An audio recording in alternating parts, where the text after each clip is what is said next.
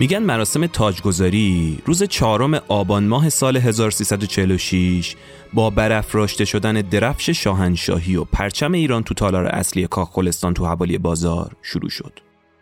اون روز روز تولد پادشاهی بود که نمی‌دونست داره آخرین تاجگذاری تو تاریخ معاصر ایران رو برگزار می‌کنه. اون دوران اوج قدرت پادشاهی بود که مثل همه پادشاهای قبلی این سرزمین خودشو سایه خداوند رستگار تو این مرز و بوم می‌دونست. پادشاهی که قدرت اقتصادی خاور میانه بود. دو روز تاجگذاری شاه تقریبا 26 سال بود که پادشاه ایران زمین بود. اما هنوز رسما تاجگذاری نکرده بود. این تأخیر اونم این همه سال برای چی بود؟ قضیه برمیگشت به 26 سال قبل از اون مراسم تاجگذاری. وقتی که تو گرگومیش زمستون سال 1320 سفیرای بریتانیا و شوروی به خونه علی منصور نخست وزیر وقت میرن و خبری رو بهش میرسونن که شاید ترسناک ترین خبری بود که اون تا به حال در مورد ایران شنیده بود. سفیر شوروی اعلام می‌کنه که امشب حدود هزار تانک شوروی از شمال وارد خاک ایران شدن و جنگنده هاشون دارن شهرهای شمال غربی ایران رو اشغال می‌کنن. از اون طرف هم بریتانیایی تصمیم گرفته بودن از جنوب وارد ایران بشن و به سمت مرکز کشور پیشروی کنن. و این اخبار به این معنی بود که ایران تو چند قدمی سقوط و تو آستانه اشغال متفقین بود.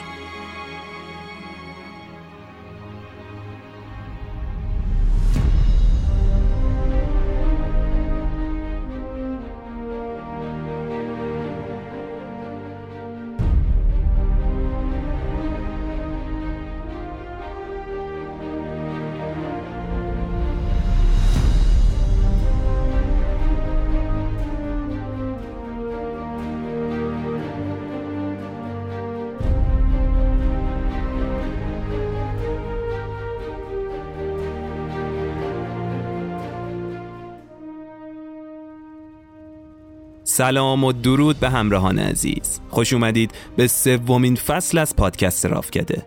من محمد علی نامهی هستم و شما به اولین اپیزود از فصل سوم که در اردی بهشت ماه 1402 منتشر میشه گوش می‌دید. تو هر شماره از این پادکست تلاش می‌کنیم شما رو با بودهای جدیدی از اتفاقات جذاب و تاثیرگذار در جهان بیشتر آشنا کنیم. خب فصل دوممون با همه خوبی ها و بدی ها و تلخی هایی که سال گذشته پشت سر گذاشتیم تموم شد. فصل قبل فصل رویه ها بود. فصلی بود که سراغ رویاهایی تو تاریخ رفتیم و روایتشون کردیم که حقیقت پیدا کرده بودن. رویاهایی که واقعی شدن و تاریخ رو به لرزه در آورده بودن. اما برای ما مردم ایران سال قبل سال رویایی نبود. اتفاقایی تو کشورمون افتاد که خیلی آمونو ناامید کرد. ناامید از خیلی چیزا که می‌دونم اونقدر از نزدیک حسش کردید که همتون می‌دونید منظورم چیه. به خاطر همین تصمیم گرفتیم امسال بریم سراغ فصلی که مختص ایران و تاریخ کهن اون باشه. می‌خوایم ماجراهایی رو با هم بشنویم که ما رو با حقیقت تاریخ ایران آشنا کنه و آگاهیمون رو از تاریخ کشورمون بالا ببره. از تاریخ کهن ایران تا تاریخ معاصر تا از اتفاقات قبل از انقلاب و ماجراهای بعد از انقلاب می‌خوایم باهاتون صحبت کنیم. شاید لازم باشه تو آینده ما مردم تصمیمای مهمی برای کشورمون بگیریم. پس چه بهتر که آگاهانه این انتخاب انجام بدیم. کاری که شاید نسلهای قبلی ما با آگاهی بیشتر می‌تونستن تصمیمای بهتر و درستری بگیرن. خب قبل از اینکه بریم سراغ ادامه ماجرا لازم می‌دونم یه سری توضیحات در مورد این فصل و اتفاقات و ماجرایی که می‌خوایم تو این فصل با هم بشنویم و باتون در میون بذارم. خب می‌دونم این فصل برای هممون فصل جذابیه. دقت کنید که رسالت ما روایت کردن آنچه که اتفاق افتاده و آنچه که در تاریخ ثبت شده استش. پس ما تو روایت های این فصل مثل فصلهای گذشته سعی می‌کنیم با مطالعه رفرنس های مختلف معتبرترین روایت ها رو بدون جانبداری و نتیجه گیری تو قالب و سبک رافکده براتون روایت کنیم. اما می‌خوایم تو این فصل نتیجه گیری با شنونده آگاهمون باشه. می‌دونم شما اونقدر آگاه هستید که درستترین نتیجه رو از روایت ها و از تاریخ ایران می‌گیرید. از طرفی هم می‌دونم محدودیت های ما رو درک می‌کنید. خیلی خوب. فکر می‌کنم همین توضیحات کفایت می‌کنه و حالا بریم سراغ ماجرای این قسمت. تو این روایت دو قسمتی می‌خوایم بپردازیم به داستان زندگی و سرنوشت محمد رضا پهلوی و سفری کنیم به تاریخ معاصر در درازای سیاه و سفید تاریخ که روایتی شنیدنی از دوران حکومت پهلوی دوم هستش. تو قسمت اول داستان روی کار اومدن و زندگی شخصی شاه و پیشرفتای اقتصادی و کودتاهایی که تو زمان حضور شاه رخ داد و میشنویم و یک گریزی هم می‌زنیم به جشن 2500 ساله. و تو قسمت دوم میریم سراغ ماجرایی که باعث شد شاه کشور رو ترک کنه و انقلابی رخ بده که بعد از چهل و اندی سال نتیجهش روزگار امروز ما و جایگاه ما تو جهان باشه. داستانی که می‌دونم خیلیاتون منتظر شنیدنش هستید و ماهی نبوده که به گوش ما نرسونده باشید که می‌خواد یه همچین روایتی رو بشنوید. پس خیلی منتظرتون نمی‌ذارم. بریم سراغ اپیزود 21 فرجام آریامر قسمت اول از داستان زندگی و سرنوشت محمد رضا پهلوی.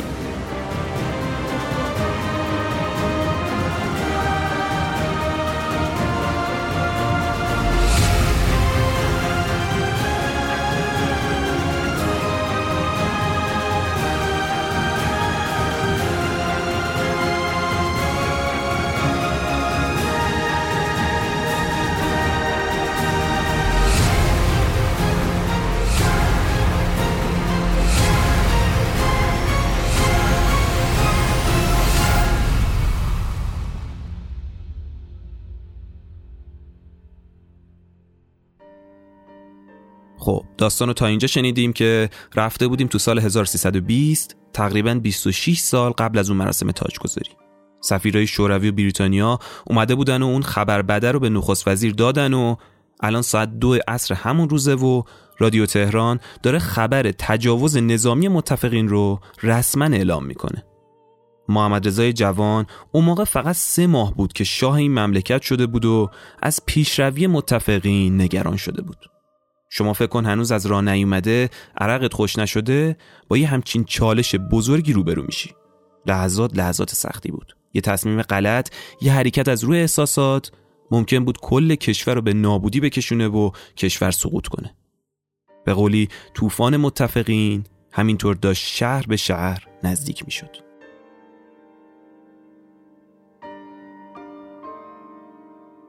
تا اینجا ماجرا رو داشته باشید. یه خورده بریم عقبتر. تقریبا سال آخر حکومت رضا شاه تصمیم جابجایی رضا شاه بود. دلیلش الان ورود نمی کنیم. توی اپیزود جدا قرار داستانش رو بشنوید. بریتانیایی‌ها واسه مسئله جانشینی رضا شاه اومدن با محمد علی فروغی مشورت کردن. فروغی اون موقع نخست وزیر رضا شاه بوده. جالب بدونید اولین گزینه روی کار آوردن یه رئیس جمهور بوده. اما نه فروغی این ایده رو میپسندید نه خود انگلیسی ها. گزینه دوم بازگشت سلسله قاجاریه بود. حسن قاجار پسر ناصر الدین تو قید حیات بود.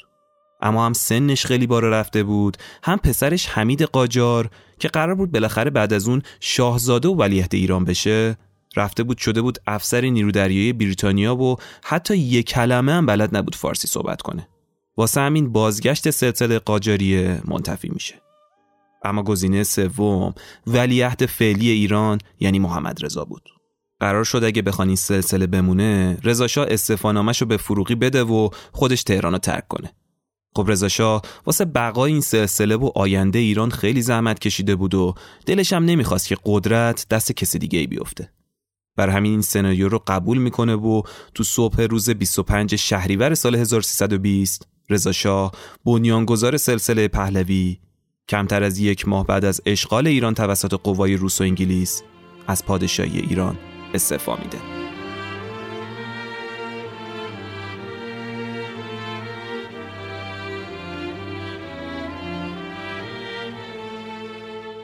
رضا شاه به جزیره موریس تبعید میشه.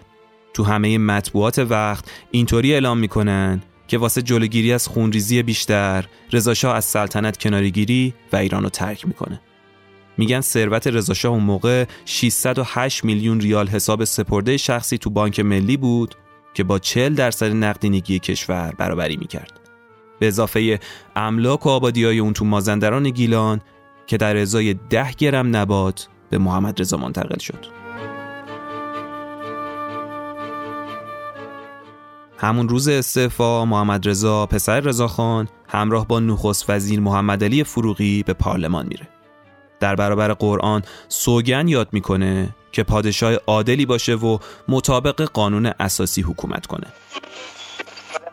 شاید فکر کردم که برچیدن اساس سلطنت سلسله ایمان نتایج بدتری برای نظم و آرامش این مملکت داشته باشد. این است که گفتند خب پادشاه باقی بماند ولی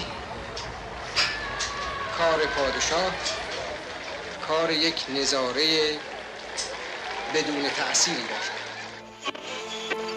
خب اون زمان تقریبا 75 هزار نیروی روس و انگلیسی وارد ایران شده بودن و به تب خورد و خوراک و آزوقه لازم داشتن. این موضوع باعث شده بود مردم خودمون قلات و مواد غذایی گیرشون نیاد.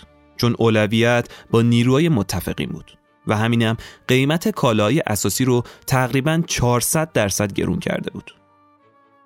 خود متفقین کم بودن.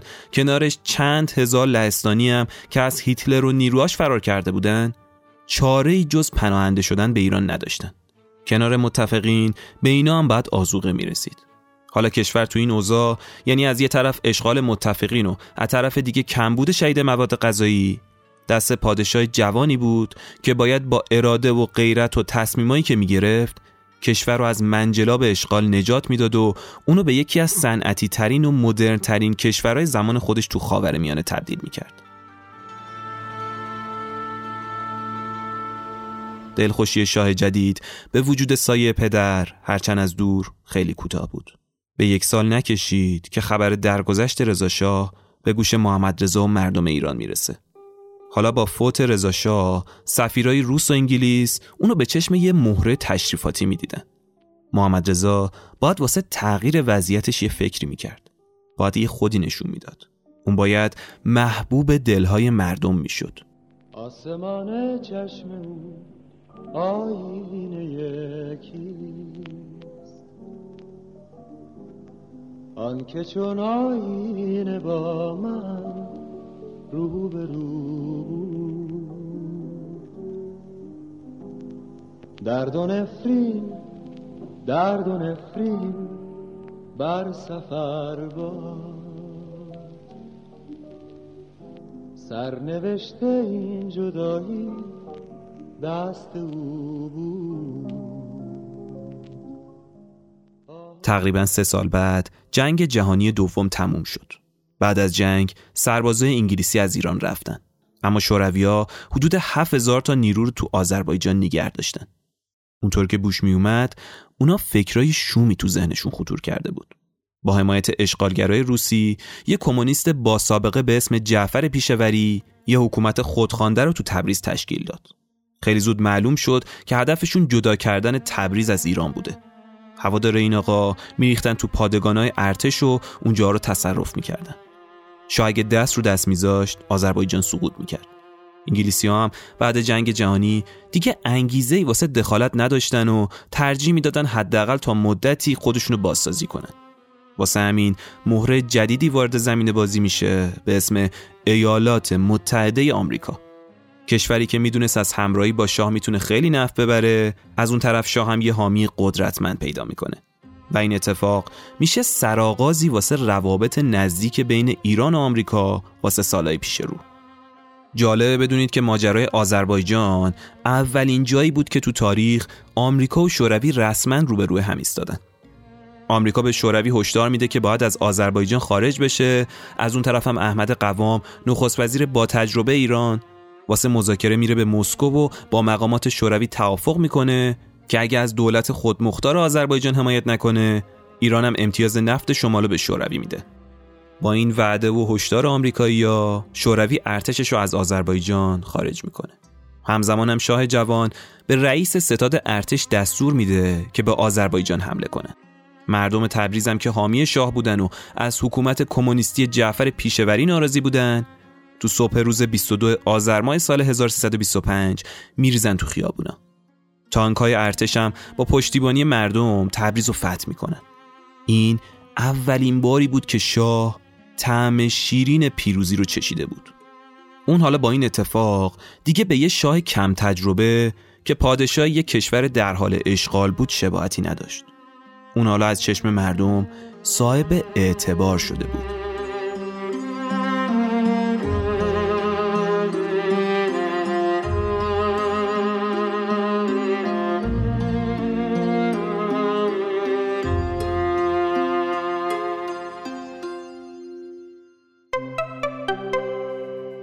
حامی این قسمت نرم افزار سیارم داناه نیازی نیست تکرار کنیم که توی یکی دو سال اخیر چقدر متفاوت و دگرگون کننده بوده.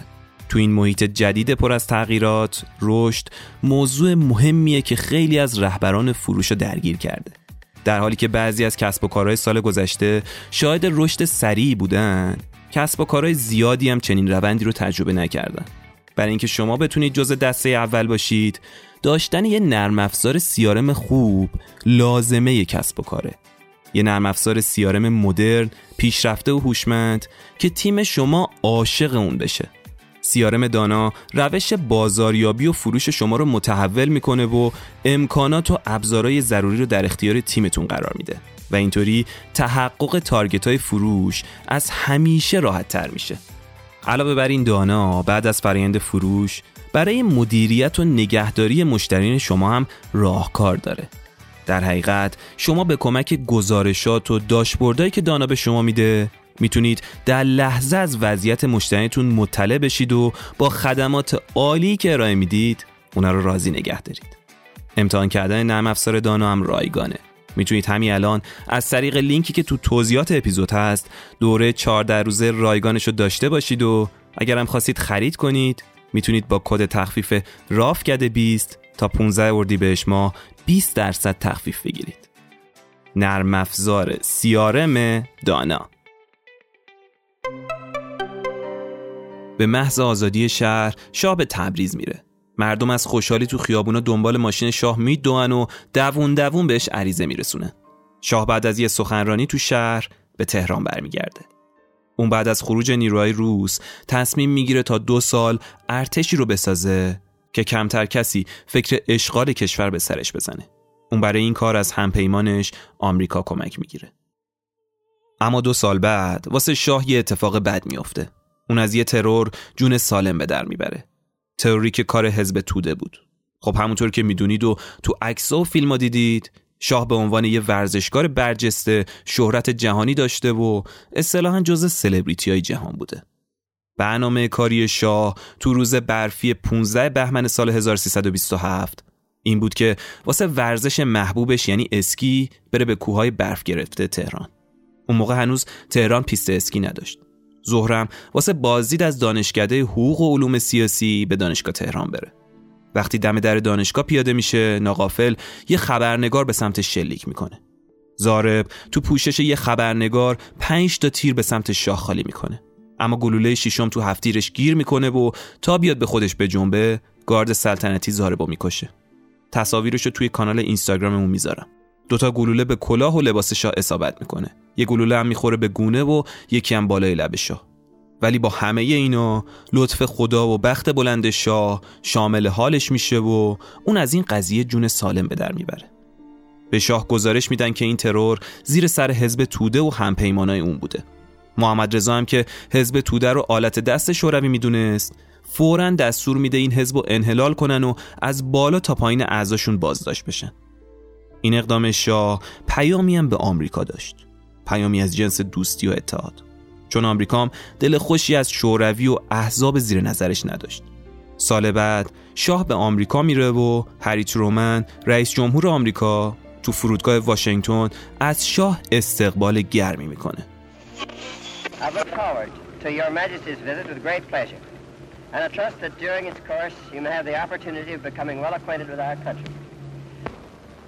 I thank you, Mr. President, for your generous welcome. I'm looking forward with the keenest anticipation to all that I have to experience here in the greatest democracies in a free world. شاه توی اون سفر از آمریکا می‌خواد که در برابر انگلیس بهش کمک کنه و حامیش باشه. چون شاه تصمیم گرفته بود دست انگلیس رو از نفت ایران کوتاه کنه چرچیل هم که بو برده بود شاه چه نیتی داره؟ به ترومن پیغام میده که اگه آمریکا می‌خواد انگلیس کنارش بیسته و هم پیمانش باقی بمونه باید تو موضوع نفت ایران با انگلیس همکاری کنه. شاه وقتی این اخبار به گوشش می‌رسه متوجه میشه که مسئله ترسناک بعدی که باید مدیریتش کنه مسئله نفته. پول نفت باید مستقیم به جیب دولت می‌رفت. اما اون موقع یه جیببر مکار به اسم بریتانیای کبیر کمین کرده آماده بود.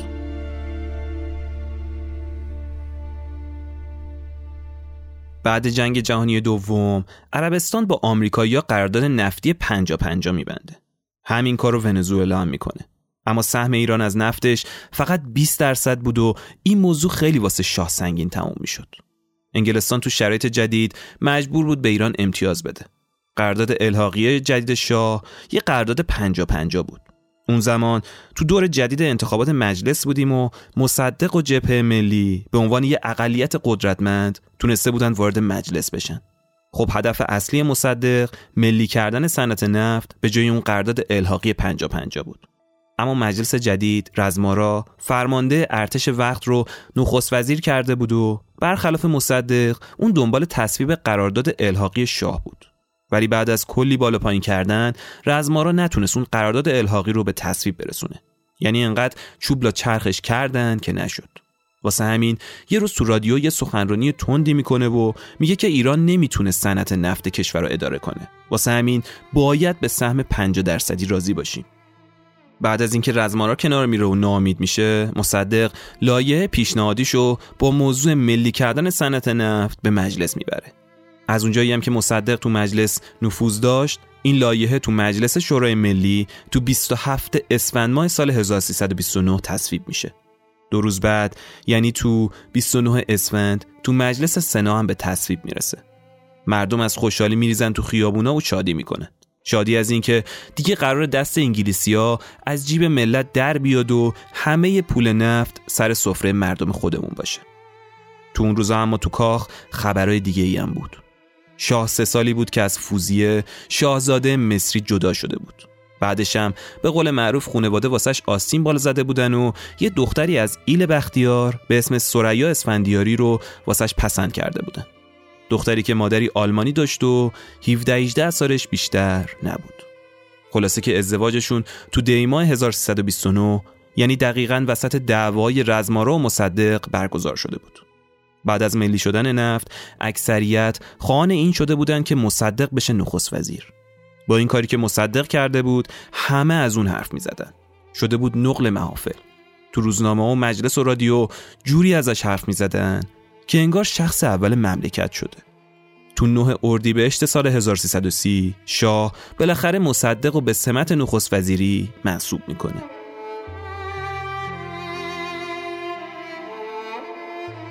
چند هفته بعد از نخست وزیری مصدق از شرکت نفت انگلیس خلع ید می‌کنه. یعنی میگه آقا کاسه گوزتون رو جمع کنید چون طبق قانون دیگه تصرف شما غیر قانونی به حساب میاد. به خاطر همینم انگلیس تو خورداد همون سال ایرانو تهدید به حمله نظامی می‌کنه. دعوای انگلیس و آمریکا می‌تونست به نفع شوروی تموم بشه. اما آمریکا به انگلیس هشدار میده که اجازه حمله نظامی به ایرانو نداره. و اگه این کارو بکنه باید منتظر پاسخ شدید آمریکا باشه. حالا انگلیسیا که با فشار آمریکا گزینه نظامی گذاشته بودن کنار از ایران به دادگاه لاهه و شورای امنیت شکایت می‌کنن. تو همین بینم مصدق شاه رو تو منگنه قرار میده که باید وزیر جنگ رو مصدق انتخاب کنه. اون زمان طبق قانون وزیر جنگ رو شخص شاه انتخاب می‌کرد. اما مصدق تو 25 تیر سال 1331 به کاخ نیاوران میره و از شاه می‌خواد که خودش وزیر جنگ رو انتخاب کنه.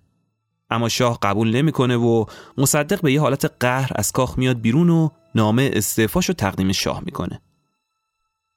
استعفای مصدق مثل بوم تو کل ایران میپیچه. مصدق با ملی کردن نفت چهره محبوبی بین مردم پیدا کرده بود. محمد رزام واسه کنترل اوضاع میره سراغ احمد قوام یکی از چهرهای محبوب آذربایجان و اونو نخست وزیر می‌کنه. قوام هم هنوز از راه نرسیده اولین کاری که بعد نخست وزیریش می‌کنه میره تو رادیو و یه سخنرانی تهدیدآمیز علیه طرفدارای مصدق می‌کنه. اما فردای اون روز یه روحانی معمم به اسم آیت الله کاشانی سرکلش پیدا میشه و به شاه نامه میفرسته و میگه که اگه تا فردا مصدق برنگرده دهانه تیر انقلاب و با جلوداری شخص خودم متوجه دربار می‌کنه روز سیوم تیر معروف می‌رسه و طرفدارای مصدق میریزن تو خیابونا که الا بلا باید مصدق برگرده. تو اون درگیری ها چند نفر کشته میشن. شایعه میشه که افسرهای ملیگرای نیروی هوایی آماده شورش علیه سلطنت شدن. ساعت چهار عصر همون روز قوام که می‌بینه مردم افتادن به جون هم مجبور به استعفا میشه و مصدق دوباره برمیگرده. از شانسش هم روز بعد به ایران خبر می‌رسه که دادگاه لاهه اعلام کرده که صلاحیت رسیدگی به شکایت انگلیس رو نداره. و این یعنی ایران برنده ماجرا شده بود. حالا مصدق با دوتا پیروزی پشت سر هم امتیازهای کلانی رو از شاه می‌گیره. امتیازایی که کم کم کابوس محمد رضا و کشور میشه.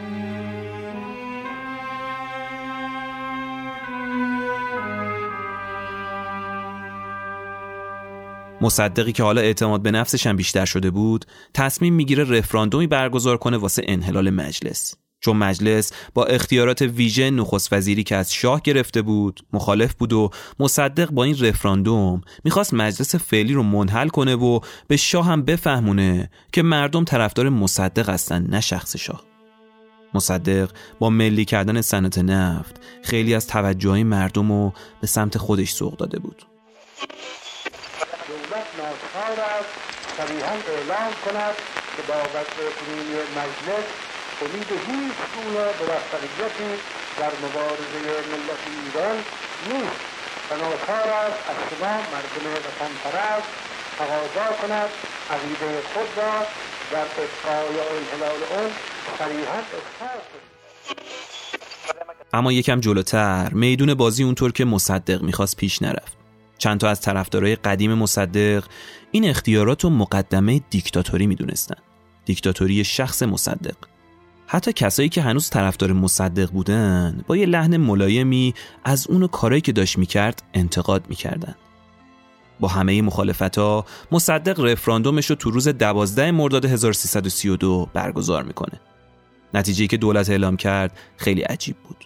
مصدق اینطوری اعلام می‌کنه که 99.9 درصد رأی دهنده ها به انحلال مجلس رأی آری دادن این در صورتی بود که درصد مشارکت فقط 33 درصد واجدین شرایط بود. با این حال مصدق بعد از این رفراندوم مجلس رو منحل می‌کنه. حالا شاه باید یه فکر تازه ای می‌کرد.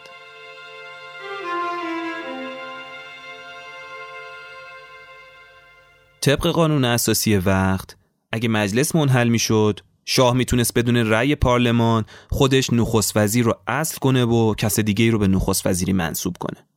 شاه که حرکت بعدی مصدق رو پیش بینی کرده بود دو تا کاغذ سفید و امضا می‌کنه و اسامی رو روشون می‌نویسه.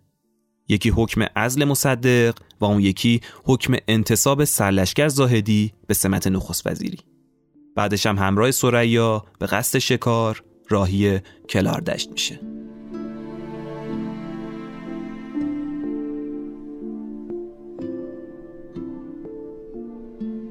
تو صبح 25 مرداد سال 1332 چند تا تانک گارد سلطنتی از کاخ شاه راهی میشن تا برن سمت خونه مصدق. نعمت الله نصیری فرمانده گارد سلطنتی هم واسه تحویل فرمان ازل نخست وزیر به طرف خونه مصدق میره. اما متوجه میشه که دور تا دور خونه مصدق تانکای ارتشی هوادار مصدق موزه گرفتن و منتظرن تا گارد سلطنتی بیاد جلو تا وسط خیابون یه آتیشبازی بزرگ بپا کنه. مصدق همونجا دستور میده که نصیری رو بازداشت کنن بعدا معلوم میشه که دو تا افسر کم سن و سال گارد سلطنتی که تو کاخ خبر رو شنیده بودن مخفیانه خبر کودتا رو به مصدق میرسونه. شاه ساعت چهار صبح خبر لو رفتن کودتا رو میشنوه و از اونجایی که مصدق طرفدارای دو آتیشه تو ارتش داشت که ممکن بود کشور رو به آشوب بکشونن شبونه تصمیم می‌گیره تا با همسرش کشور رو ترک کنه. اون اول به بغداد میره و از اونجا میره به سمت ایتالیا. تو روز 27 مرداد یعنی سه روز بعد از کودتا تو همون ساعتهای اولیه صبح تو تهران قوقا به پا میشه. خبر خارج شدن شاه تو کل تهران پیچیده بود و طرفدارای مصدق و شاه ریخته بودن تو خیابونا و رفته بودن به سمت میدون بهارستان و علیه هم شعار می‌دادن. هم که قدرت افتاده بود دستش دستور میده که باید همه مجسمای پهلوی از سطح شهر جمع بشه. این دستور مصدق باعث میشه طرفدارای شاه جریتر بشن و بریزن تو میدونای اصلی شهر را و از شاه حمایت کنن. آمریکا هم که داشت ساعت به ساعت اوضاع کشور رو بعد از خروج شاه رصد می‌کرد. به مصدق اعلام می‌کنه که اگه هواداراش از خیابون جمع نکنه به زودی کشور توی بنبست سیاسی گیر می‌کنه و به مصدق هشدار میده که در صورت پیروزی هرچند با زور مصدق هیچ حمایتی از دولتش نمی‌کنه و کاری می‌کنه که انگلیس دوباره به نفت ایران مسلط بشه.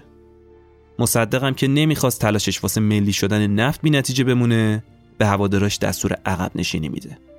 این عقب نشینی باعث میشه هوادارای شاه تو ارتش قدرت رو به دست بگیرن و ظهر روز 28 مرداد به شاه خبر می‌رسه که دولت مصدق سقوط کرده. اینطوری میشه که چند روز بعد شاه به تهران برمیگرده. به محض اینکه به تهران می‌رسه توی پیام رادیویی به مردم پیغام میده. ملت عزیز من چطور از شما تشکر کنم؟ که به رایگان و بدون کوچکترین اعتنایی به جان خود برای حفظ شعار ملی و شاه خودتان آنچنان فداکاری کردید و شهید دادید. من همچنان چه می‌دانید در چندین مورد حاضر بودم که جان خود را برای حفظ شما بیدریق بدهم و باز هر موقع که لازم شد از این عمل خودداری نخواهم کرد. و چرا که نکنم هنگامی که یک ملتی درباره من جان خودش را می‌دهد.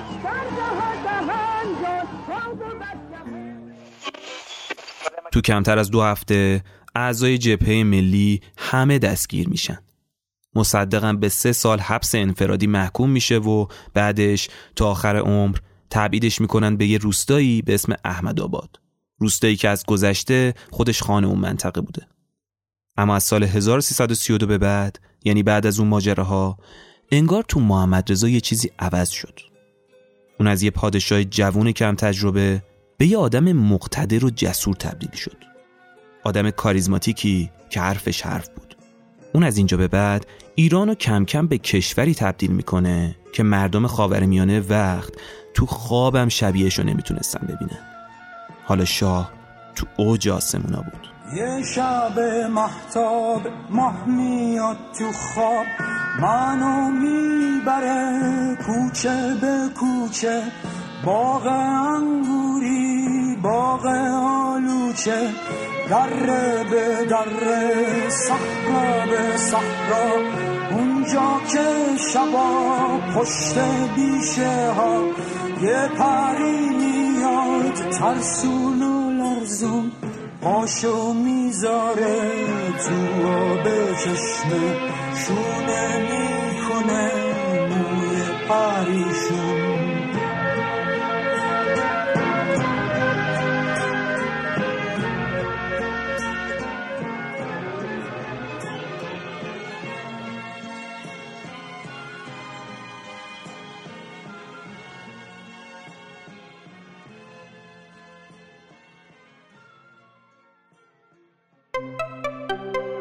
حامی این قسمت برند یوروویتاله. یوروویتال یکی از برندهای معروف آلمانیه که داره تو زمینه تولید مکملهای غذایی و رژیمی فعالیت می‌کنه. این روزا بیشتر به خاطر سبک زندگیامون و فشار و استرس و رژیمای غذایی نسبتا ناسالمی که داریم داشتن یه سلامتی کامل این کار داره خیلی سخت میشه که بخوایم بهش برسیم. از هوای ناپاک و استرس و غذای بیکیفیت و فسفودا که همشون باعث ضعف سیستمای ایمنیمون میشه تا خیلی چیزای دیگه مثل ریزش مو و اضافه وزن و حتی نگرانی واسه عزیزانمون که چه می‌دونم مادر پیرم پدر پیرم بچه هام چرا کم اشتهان چرا اون انرژی کافی رو ندارن چرا قدشون رشد نمی‌کنه و کلی درگیری این مدلی. پیش اومده دیگه واسه هممون پیش میاد. راه حل چیه؟ اینکه روزانه به کمک مکملای مختلف بتونیم اون گپی که داره تو بدنمون اتفاق میفته رو باش پر کنیم. حالا چه بهتر که با مکملایی باشه که هم معتبر باشن هم نسبت به هزینه‌ای که می‌کنیم فیدبک خوبی بهمون بدن. یوروویتال خب احتمالا خیلیاتون می‌شناسید. تمام محصولات این برند هم مجوز غذا و دارو دارن هم تو داروخونه هست و خیلی راحت می‌تونید تهیهش کنید. محصولاتی هم که دارن یه طیف بزرگی از مکملهای غذایی رو برای هر زمان و دوره زندگیمون که به اون نیاز داشته باشیم برامون آماده کرده. از مکمله و مولتی ویتامینایی که مخصوص محل کارن تا تو مدرسه و مخصوص ورزش و زندگی روزمره و حتی مراحل خاصی از زندگی. مشاوره رایگان هم دارن. هم تو سایت هم تو پیجشون. اون کسایی که دارن اون پشت جوابتون رو میدن متخصص تغذیه اگه خواستید مکملی تهیه کنید یا تداخل داروییتون رو بدونید بهتون کمک می‌کنه. این برندم محصول کشور آلمانه.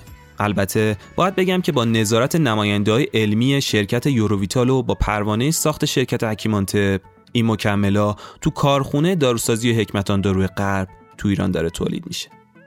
مکملای غذایی و دارویی یوروویتال.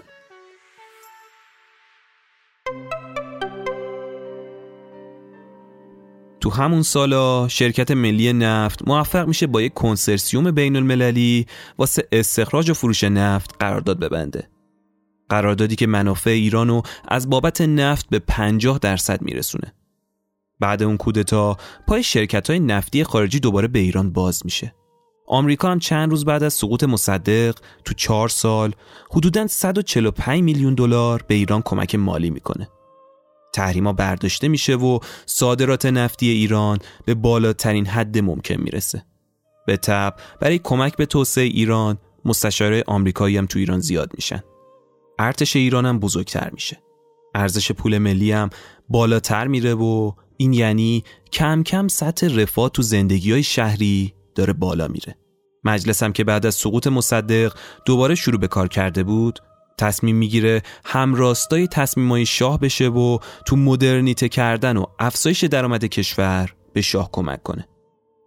محمد رضا بعد از اون کودتا و جریانایی که اتفاق افتاد تصمیم می‌گیره اولین سازمان اطلاعاتی کشور رو مثل خیلی از کشورهای دیگه تشکیل بده. اون اوایل یکی از مهمترین کارهای این سازمان این بود که مخالفای مذهبی و روحانیان محمد رو شناسایی کنه و در صورت مقابله با سیاست های شاه جلوشون بیسته. به حال اون زمان بیشتر مردم سواد آنچنانی نداشتن و خیلی از روحانیان معمم رو به عنوان پیشوا قبول داشتن و نگاه سنتی مردم کارو برای مدرنیته کردن کشور واسه شخص شاه سخت کرده بود.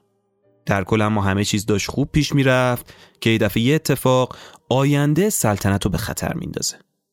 تنها برادر تنی شاه یعنی علیرضا تو سال 1333 توی پرواز آموزشی سقوط می‌کنه و جونش رو دست میده. شاه به این دل خوش بود که اگه هر اتفاقی برای خودش بیفته جانشین داره و بالاخره علیرضا هستش که جانشین اون بشه. اما حالا با نبود علیرضا میشه گفت کشور هیچ ولیعهدی نداشت. سریا که هنوز بچه دار نشده بود. واسه همین شاه واسه درمان سریا به آمریکا میره. Start to play. Dance with me, make me sway. Like the lazy ocean hugs the shore. Hold me close, sway me more. Like a flower bending in the breeze. Bend with me, sway with ease.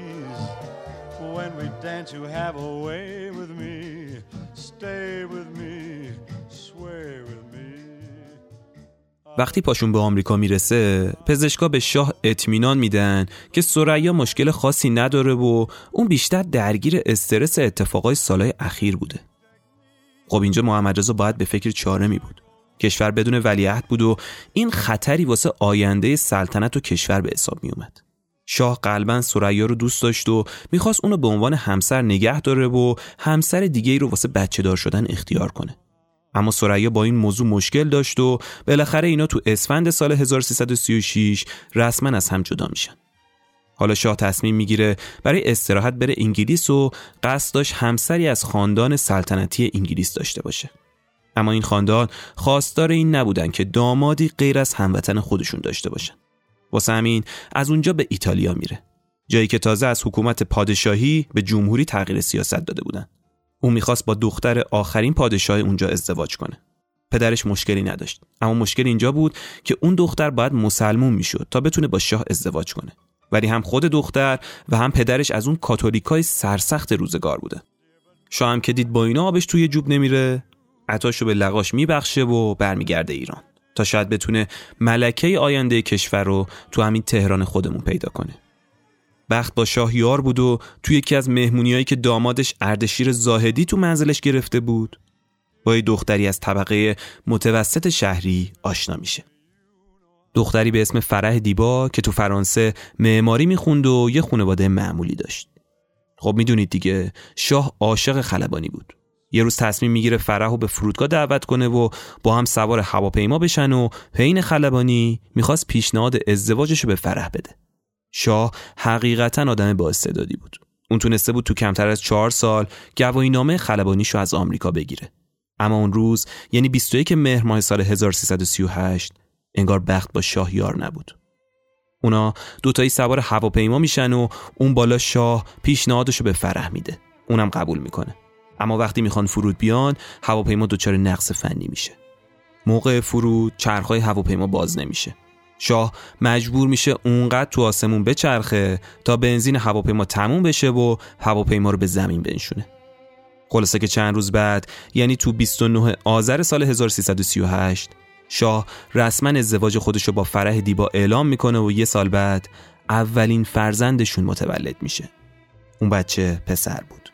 اسمشو هم اسم پدر بزرگش رضا می‌ذارن. حالا ایران یه ولیعهد داشت.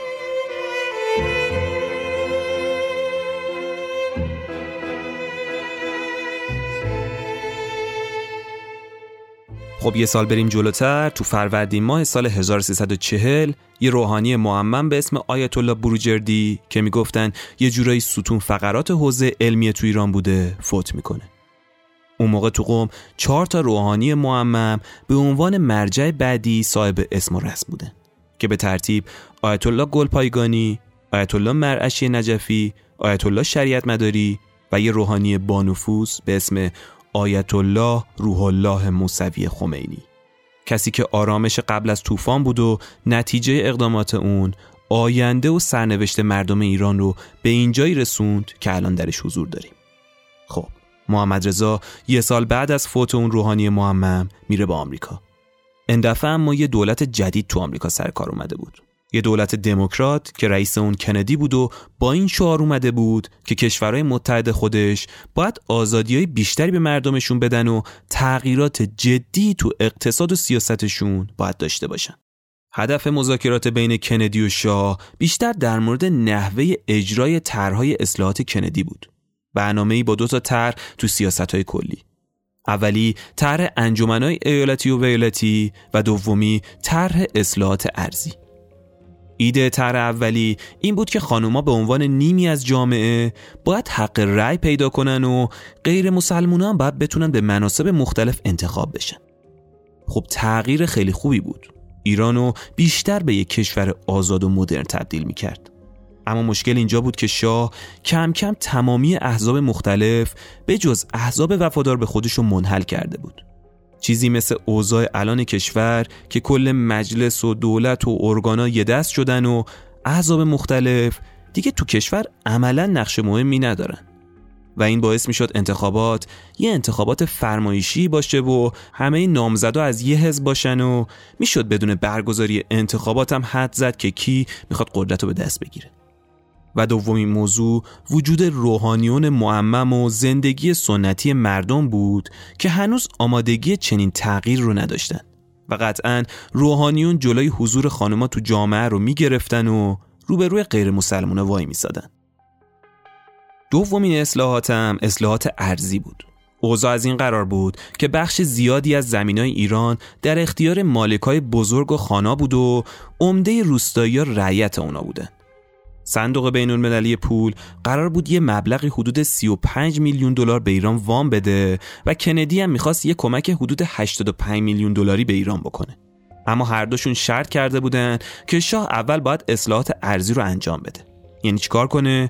بیاد زمینا رو بین روستایی تقسیم کنه. خب این کار به نفس خوب بود و رضایت روستایی رو به دنبال داشت. اما یه جای کار ایراد داشت. اونم این بود که مردم روستاها بدون کمک خانا قدرت گسترش کشاورزی رو نداشتن. مثلا تراکتور و انبار یا تجهیزاتی که عمدتا دست خانها بود. اشتباه شاه این بود که اول باید زیر ساختار رو برای انجام این کار آماده می‌کرد.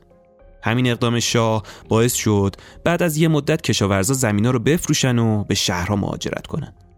شاه که اوضاع رو اینطور می‌بینه تصمیم می‌گیره که طرحهای انجمنهای ایالتی و بیالتی اصلاحات ارزی و چند تا مسئله دیگر رو به شکل یه بسته به عنوان یه طرح انقلابی به اسم انقلاب سفید یا انقلاب شاه و ملت به رفراندوم بذاره. همین رفراندوم برگزار کردن شاه تو هر مسئله ای به نفسه یکی از نقاط مثبت اون محسوب می‌شد. اما آیت الله خمینی توی سخنرانی تو قوم عملا رفراندوم رو تحریم می‌کنه. ولی شاه تو 6 بهمن سال 1341 رفراندوم رو برگزار می‌کنه و درصد بالایی بهش رأی آری میدن تو همون روزم تو تلویزیون شاه به مردم میگه که راهی که به شما نشان دادم تنها راه صحیح و منطقی و شرافتمندانه است که همه ما برای تأمین آینده خود و فرزندان خیش و پیشرفت و ترقی واقعی این کشور کهن و پر افتخار در پیش داریم. شاه بعد از این رفراندوم نسبت به روحانیون تلختر میشه. خب آیت الله خمینی جلوش قد علم کرده بود و مردم علیه شاه و اقداماتش تحریک می‌کرد.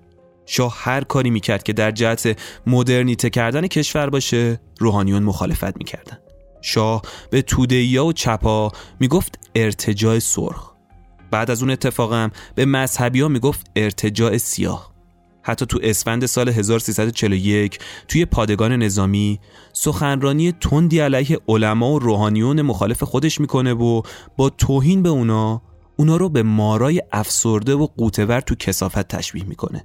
یه جای دیگه هم به اونا لقب شپشای افسرده رو میده و تهدیدشون می‌کنه که اگه از خواب قفلت بیدار نشن مشت عدالت رو به صورتشون میکوبه.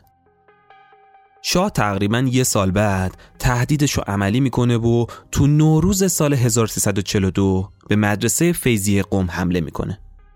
چند نفر زخمی میشن و یه طلبه هم کشته میشه. حمله به فیزیه بی سابقه بود. سه ماه بعد از اون قضیه می‌رسیم به ماه محرم. آیت الله خمینی شروع می‌کنه به سخنرانی های آتشین علیه شاه و با مخالفت علیه اقدامات شاه کم کم تظاهرات تو شهرهای بزرگ پا می‌گیره و اینجا اولین چراغای انقلاب اسلامی روشن میشه. انقلابی که اگه جلوش گرفته نشه نظام سلطنت سقوط می‌کنه و روحانیون کنترل کشور رو به دست می‌گیرن.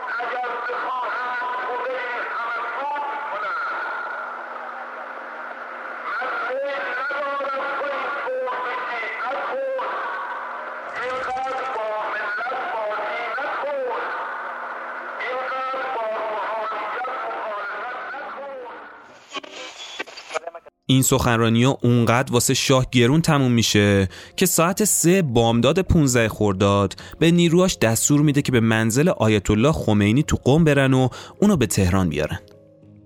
خبر دستگیری عین برق تو شهرهای بزرگ پخش میشه. همه شهرها کم کم به صحنه اعتراضات و درگیری خیابونی تبدیل میشن. بالاخره اون زمان آیت الله خمینی به عنوان یه مرجع تقلید طرفدارای خودشو داشت. مردم مذهبی اون زمان آماده این حجم از تغییرات نبودن.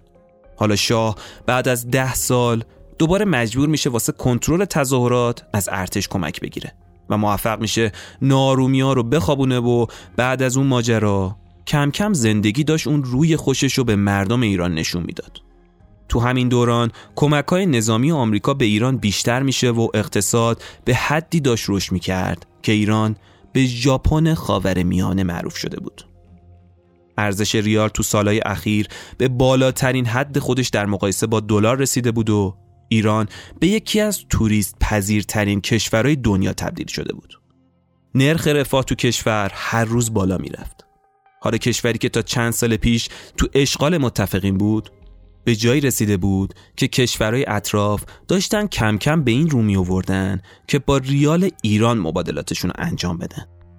روزنامه ها تیتر زده بودن که به دنبال کاهشی شدن ارزش دلار در مقابل ریال بهای تمام ارزها در تهران سقوط کرد. عرب ها چندین میلیون دلار ریال ایران خریده بودن. پست این روزنامه ها رو تو اینستاگرام رافکده گذاشتیم. می‌تونید برید ببینید. تو همین دوران پاسپورت ایران به یکی از قوی ترین پاسپورت های جهان تبدیل شده بود.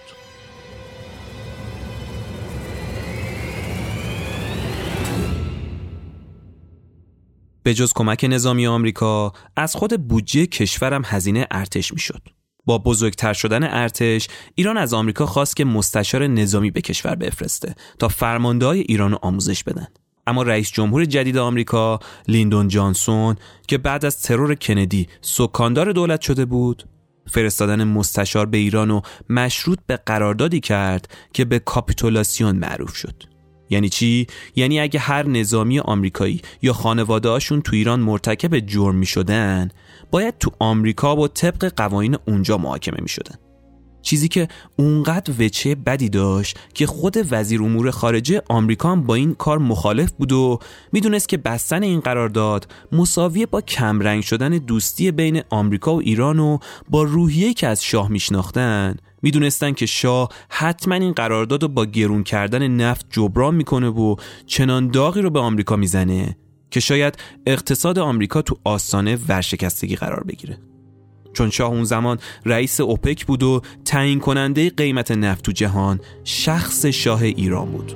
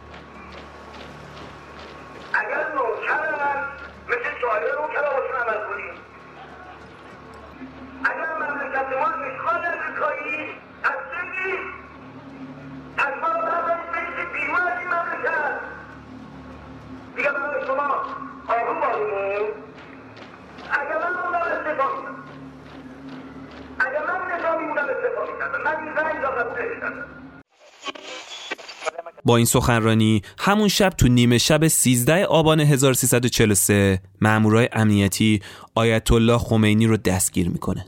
این دفعه ایشون رو مستقیم به فرودگاه مهرآباد می‌برن و از اونجا به ترکیه تبیدش می‌کنن. تبید که یه سال بعد به شهر نجف تو عراق منتقل میشه.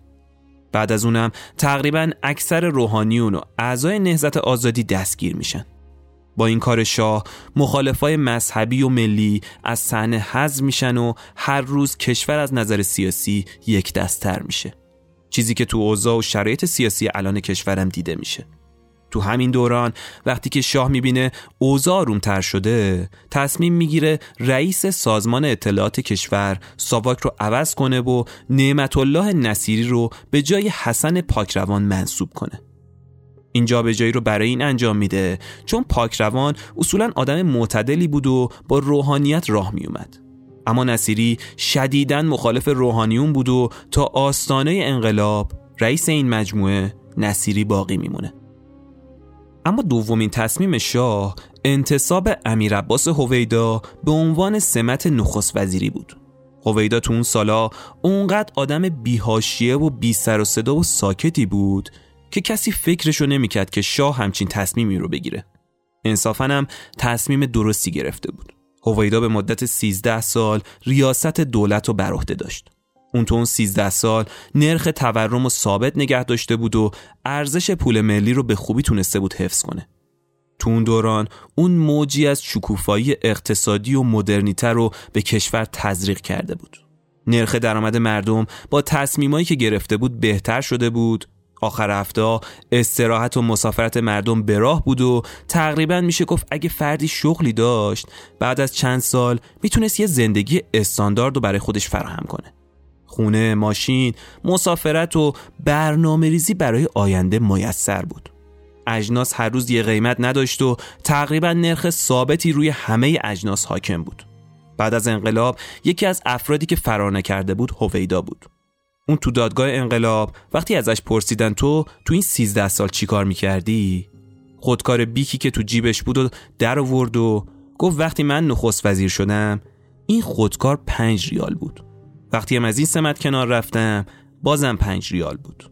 حرفی که اون موقع روحانیون و انقلابیونی که تو دادگاه کنارش نشسته بودن نفهمیدن و با تمسخر بهش پوزخند زدن.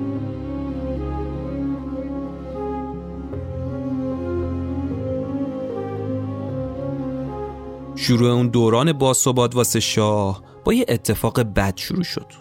تو هوای خوب 22 فروردین سال 1344 شاه که عادت داشت تنهایی پشت فرمون بشینه و به سر کارش بره داشت از خونش تو سعدآباد به سمت محل کارش تو کاخ مرمر می‌رفت. وقتی می‌رسه اونجا تو حیات دفتر کارش سرباز نفوذی گارد سلطنتی یه دفعه مسلسل رو می‌کشه و به سمت شاه شلیک می‌کنه. شاه سری میره به سمت کاخ اما اون سرباز تو راهروهای کاخ تعقیبش می‌کنه. محافظا هم فورا داخل راهرو میشن و اون سربازه رو می‌کشن. اسم اون سرباز رضا شمسابادی بود که تصویر و داستانش رو براتون تو کانال اینستاگرام منتشر می‌کنه بعد از ظهر همون روز شاه دوباره تنهایی پشت فرمون ماشینش میشینه و به خونه دامادش اردشیر زاهدی میره. به محض اینکه زاهدی می‌بینه دوباره شاه تنها تو شهر جابجا شده اظهار نگرانی می‌کنه. اما شاه با خونسردی جواب میده که از قدیم گفتن دوز دوبار توی شب خونه کسی رو نمی‌زنه. شاه عوض شده بود. حالا بعد از 26 سال بالاخره وقتش رسیده بود تا رسما تاجگذاری کنه. به نظر می اومد با پشت سر گذاشتن همه بحران ها برای اولین بار می‌تونست این مراسم رو تجربه کنه. برای برپایی مراسم تاجگذاری که می‌خواست به سبک شاهان قاجار تو کاخ گلستان برگزار بشه. ساخت درشگر رو به یه صنعتگر اتریشی سپردن و جواهرات ملکه رو هم یه شرکت فرانسوی ساخت. شاه تو گیرودار مراسم بود که تو اروپا علیه سرمایه داری غرب یه جنبش دانشجوی مسلحانه کل اروپا رو درگیر می‌کنه. این جنبش تو بهمن ماه سال 1349 با حمله به یه پاسگاه ژاندارمری تو سیاکل به ایرانم می‌رسه. حالا با این اتفاق دوباره فعالیت های گروه های مذهبی کنار گروه های چریکی این جنبش شروع میشه. شاه هم که تازه اوضاع اقتصادی و ارزش پول و خیلی از چاخش های کشور رو سر و سامون داده بود مجبور میشه واسه جلوگیری از اقدامات این گروه ها فعالیت های ساواکو بیشتر کنه و عوامل خرابکاری ها رو دستگیر کنه. شاه با تعیین یک کتاز قیمت نفت و فروش اون تونسته بود کشور رو به یه درآمد سرشار برسونه. طوری که اگه هر سال تو تابستون تو گیرودار بستن بودجه مملکت بود حالا تو سخنرانیاش می‌گفت اگر پارسال ما هنوز در بستن بودجه مملکت ملاحظه داشتیم هر وسط تابستان همیشه صحبت از این بود که خب این کسر بودجه رو چه بکنیم؟ مطلب ما امسال معکوس شده. با این همه درآمدمون چه بکنیم؟ حالا شاه با این همه درآمد تو سودای برگزاری جشنای 2500 ساله بود و می‌خواست به همه دنیا تاریخ و قدرت و آوازه ایرانو نشون بده. تو اولین گام قرار میشه تو مدت زمان کوتاهی باندی مناسب فرود بوینگای 707 تو شیراز ساخته بشه. باندی که شبیه اون تو خاور میانه و حتی تو آسیا وجود نداشت. تصمیم بر این میشه که به جای هتل تو اطراف تخت جمشید خیمه های مجللی برپا بشه. شاه اون زمان اونقدر درآمد و اعتبار داشت که واسه حمل و نقل مهمان ها 250 تا مرسدس بنز ضد گلوله خریداری می‌کنه و اونا رو زمیمه اموال دولتی می‌کنه. یه شرکت معروف فرانسوی هم سرویس های غذاخوری رو به عهده می‌گیره. دکور و مبلمان داخل چادر هم طبق دستور فرح چیده میشه لباس ندیمه های مهمونا توسط یه خیاط معروف فرانسوی دوخته میشه شرکت خدمات زیبایی الیزابت آردن هم واسه ارائه خدمات آرایشی به خانوما تو منطقه حاضر میشه. غذاها شامل تاووس، خاویار طلایی، ماهیای جنوب و راسته گوسفندی بود که توسط عوامل رستوران فرانسوی ماکسیم تهیه شده بود. همه چیز واسه قدرت نمایی عظیم تو دنیا مهیا بود.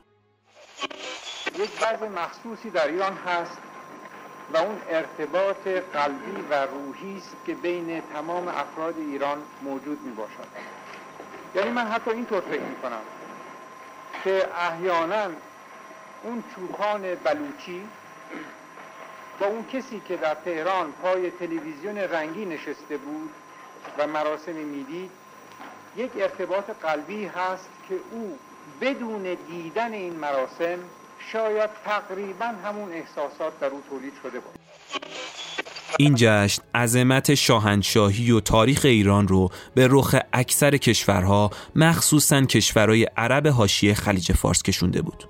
طوری که پادشاه وقت عربستان آرزوش بود کشوری شبیه ایران داشته باشه.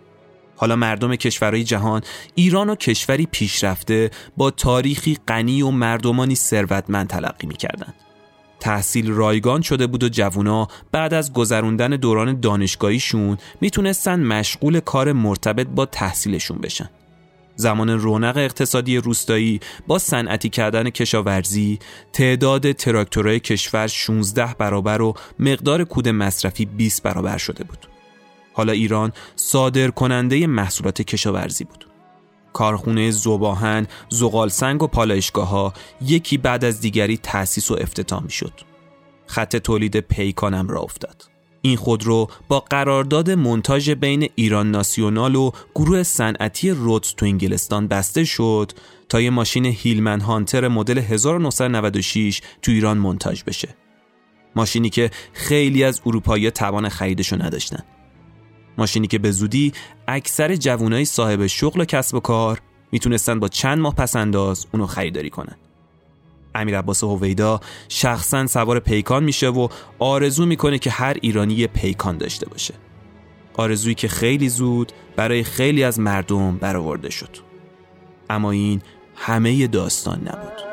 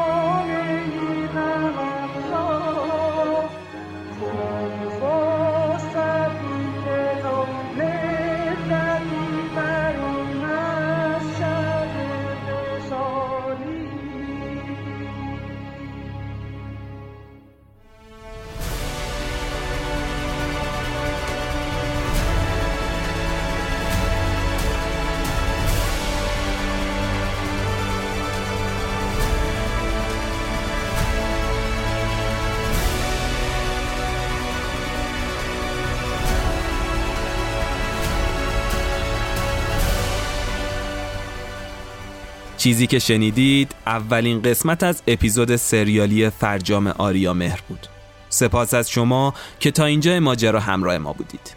تو قسمت دوم داستان پس از سال 1350 به بعد و دلایل و اتفاقات خروج شاه از ایران رو میشنوید و با فرجام شاه آشنا میشید. ممنون از دانا پرداز و یوروویتال حامیان این قسمت از رافکده و سپاس فراوان از شما عزیزان دل که همیشه کنار ما هستید و از ما حمایت مالی و معنوی می‌کنید. دنبال کردن و به اشتراک گذاشتن مطالب کانال اینستاگرام ما رو فراموش نکنید و می‌خوام از همینجا از تک تک عزیزانم که تو اپیزود قبل از ما حمایت مالی کردن تشکر کنم و بگم که با حمایت های شماست که ما می‌تونیم سرپا باشیم و به کارمون با عشق و برای شما ادامه بدیم. راه های حمایت مالی ما تو وبسایت رافکده به آدرس رافکده آر قرار گرفته. حتما نظراتتون رو برامون کامنت بذارید. مطمئن باشید تا اونجایی که بتونم خودم یا همکارانم نظرهای شما رو با عشق می‌خونیم و بهتون جواب میدیم. فصل سوم رافکده قراره با کلی ماجراهای تاریخی کنارتون باشه. پس منتظر ادامه ماجرا باشید. به امید دیدار محمد علی نامه ای اردیبهشت ماه 1402